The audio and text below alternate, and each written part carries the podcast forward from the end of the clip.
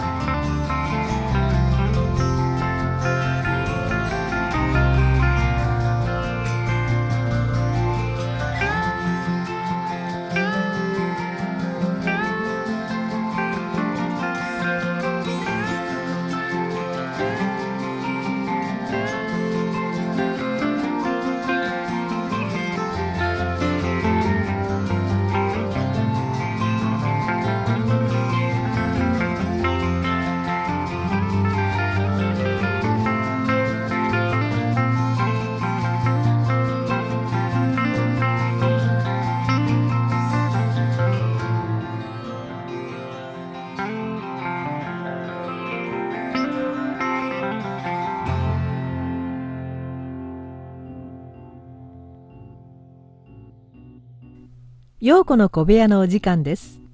今回は芥川龍之介の花後編をお届けします。その法というのはただ湯で花を茹でてその花を人に踏ませるという極めて簡単なものであった。湯は寺の湯屋で毎日沸かしている。そこで弟子の僧は指も入れられないような熱い湯をすぐに日下げに入れて湯屋から汲んできた。しかし直にこの日下げへ鼻を入れるとなると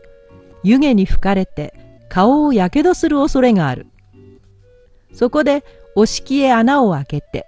それを日下げの蓋にしてその穴から鼻を湯の中へ入れることにした。鼻だけはこの熱い湯の中へ浸しても少しも熱くないのである。しばらくすると弟子の僧が言った。もうゆだった自分でござろう。内具は苦笑した。これだけ聞いたのでは誰も花の話とは気がつかないだろうと思ったからである。花は熱湯に蒸されて飲みの食ったようにむずがゆい。弟子の僧は時々気の毒そうな顔をして内具のハゲ頭を見下ろしながらこんなことを言った。伊藤はござらぬかな？医師はせめて、不めと申したで。じゃが、伊藤はござらぬかな？内具は首を振って痛くないという意味を示そうとした。ところが鼻を踏まれているので思うように首が動かない。そこで上目を使って弟子の僧の足に赤切れの切れているのを眺めながら腹を立てたような声で「糸はないて!」と答えた実際鼻はむずがゆいところを踏まれるので痛いよりもかえって気持ちのいいくらいだったのであるしばらく踏んでいるとやがて泡粒のようなものが鼻へでき始めた。いわば毛をむしった小鳥をそっくり丸焼きにしたような形である。弟子の僧はこれを見ると足を止めて独り言のようにこう言った。これを毛抜きで抜けと申すことでござった。内具は不足らしく頬を膨らせて黙って弟子の僧のするなりに任せておいた。もちろん弟子の僧の親切がわからないわけではない。それは分かっても自分の鼻をまるで物品のように取り扱うのが不愉快に思われたからである。内具は信用しない医者の手術を受ける患者のような顔をして不祥不祥に弟子の僧が鼻の毛穴から毛抜きで油を取るのを眺めていた。油は鳥の羽の茎のような形をして渋ばかりの長さに抜けるのである。やがてこれが一通り済むと弟子の僧はほっと一息ついたような顔をして「もう一度これを茹でればようござる」と言った。内具はやはり八の字を寄せたまま不服らしい顔をして弟子の僧の言うなりになっていた。さて、二度目に茹でた花を出してみると、なるほど、いつになく短くなっている。これでは当たり前の鍵花と大した変わりはない。内具はその短くなった鼻を撫でながら、弟子の僧の出してくれる鏡を決まりが悪そうにおずおず覗いてみた。鼻は、あの顎の下まで下がっていた鼻は、ほとんど嘘のように萎縮して、今はわずかに上唇の上で育児なく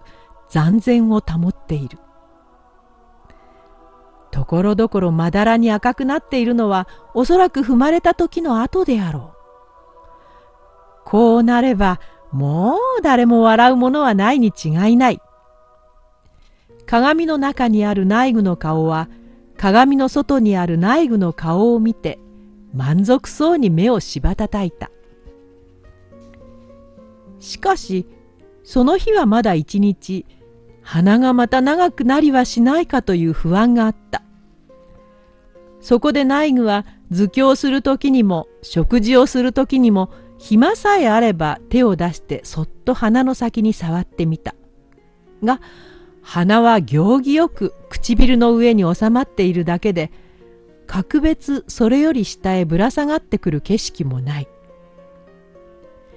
それから一晩寝て明くる日早く目が覚めると内具はまず第一に自分の鼻を撫でてみた。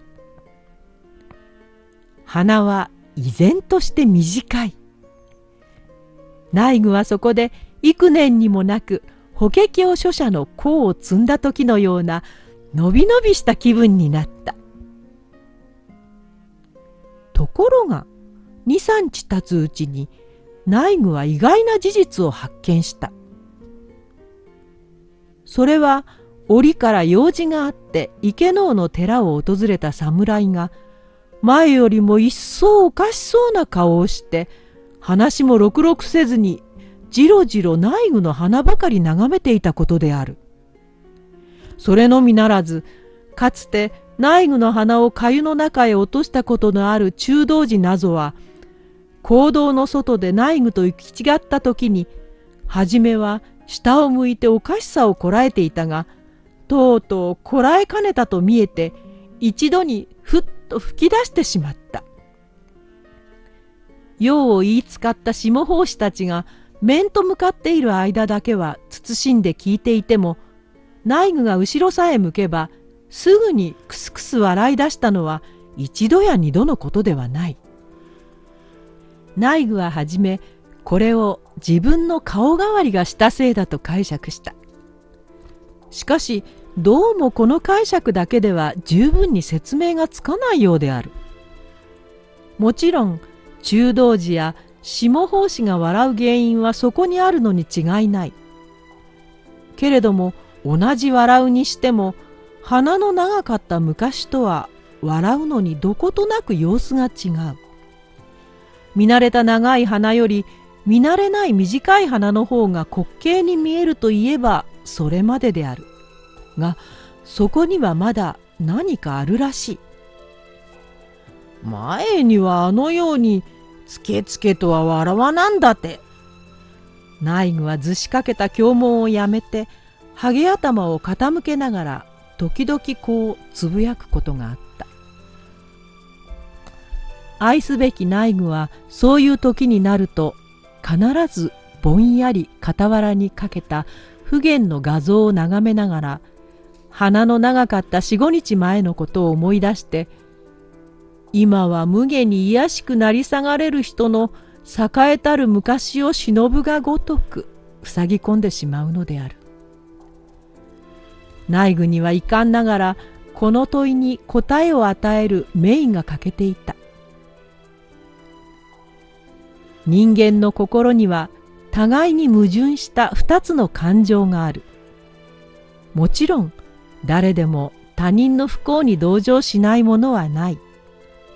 ところがその人がその不幸をどうにかして切り抜けることができると今度はこっちでなんとなく物足りないような心持ちがする。少し誇張して言えばもう一度その人を同じ不幸に陥れてみたいような気にさえなる。そうしていつの間にか消極的ではあるがある敵意をその人に対して抱くようなことになる。内具が理由を知らないながらもなんとなく不快に思ったのは池能の相続の態度にこの傍観者の利己主義をそれとなく感づいたからに他ならない。そこで内具は日ごとに機嫌が悪くなった。二言目には誰でも意地悪く叱りつける。しまいには花の領事をしたあの弟子の僧でさえ内具は宝剣丼の罪を受けられるぞ陰口を聞くほどになった。ことに内具を怒らせたのは例のいたずらな中道寺である。ある日、けたたましく犬の吠える声がするので、内具が何気なく外へ出てみると、中道寺は二尺ばかりの木の切れを振り回して、毛の長い痩せた報い犬を追い回している。それもただ追い回しているのではない。花を打たれまいそれ花を打たれまいと生やしながら追い回しているのである。内具は中道寺の手からその木の切れをひったくって、したたかその顔を打った。木の切れは以前の花もたげの木だったのである。内具は生地に鼻の短くなったのがかえって恨めしくなった。するとある夜のことである。日が暮れてから急に風が出たと見えて塔の風卓の鳴る音がうるさいほど枕に通ってきた。その上寒さもめっきり加わったので老年の内具は寝つこうとしても寝つかれないそこで床の中でまじまじしているとふと鼻がいつになくむずがゆいのに気がついた手を当ててみると少し水気が来たようにむくんでいるどうやらそこだけ熱さえもあるらしい。無理に短をしたで病が起こったのかもしれぬ。内具は仏前に講義を備えるようなうやうやしい手つきで鼻を押さえながらこうつぶやいた。翌朝内具がいつものように早く目を覚ましてみると寺内のイチョウや土地が一晩のうちに葉を落としたので庭は金をまいたように明るい塔の屋根には霜が降りているせいであろうまだ薄い朝日にクリンがまばゆく光っている。全知内具は瞳を上げた円に立って深く息を吸い込んだ。ほとんど忘れようとしていたある感覚が再び内具に帰ってきたのはこの時である。内具は慌てて鼻へ手をやった。手に触るものは夕べの短い鼻ではない。上唇の上から顎の下まで五六寸余りもぶら下がっている。昔の長い鼻である。内具は鼻が一夜のうちにまた元の通り長くなったのを知った。そうしてそれと同時に鼻が短くなった時と同じような晴れ晴れとした心持ちがどこからともなく帰ってくるのを感じた。こうなればもう誰も笑うものはないに違いない。内具は心の中でこう自分にささやいた。長い鼻を明け方の秋風にぶらつかせながら。芥川龍之介の花後編をお届けしました。それでは次回もお楽しみに。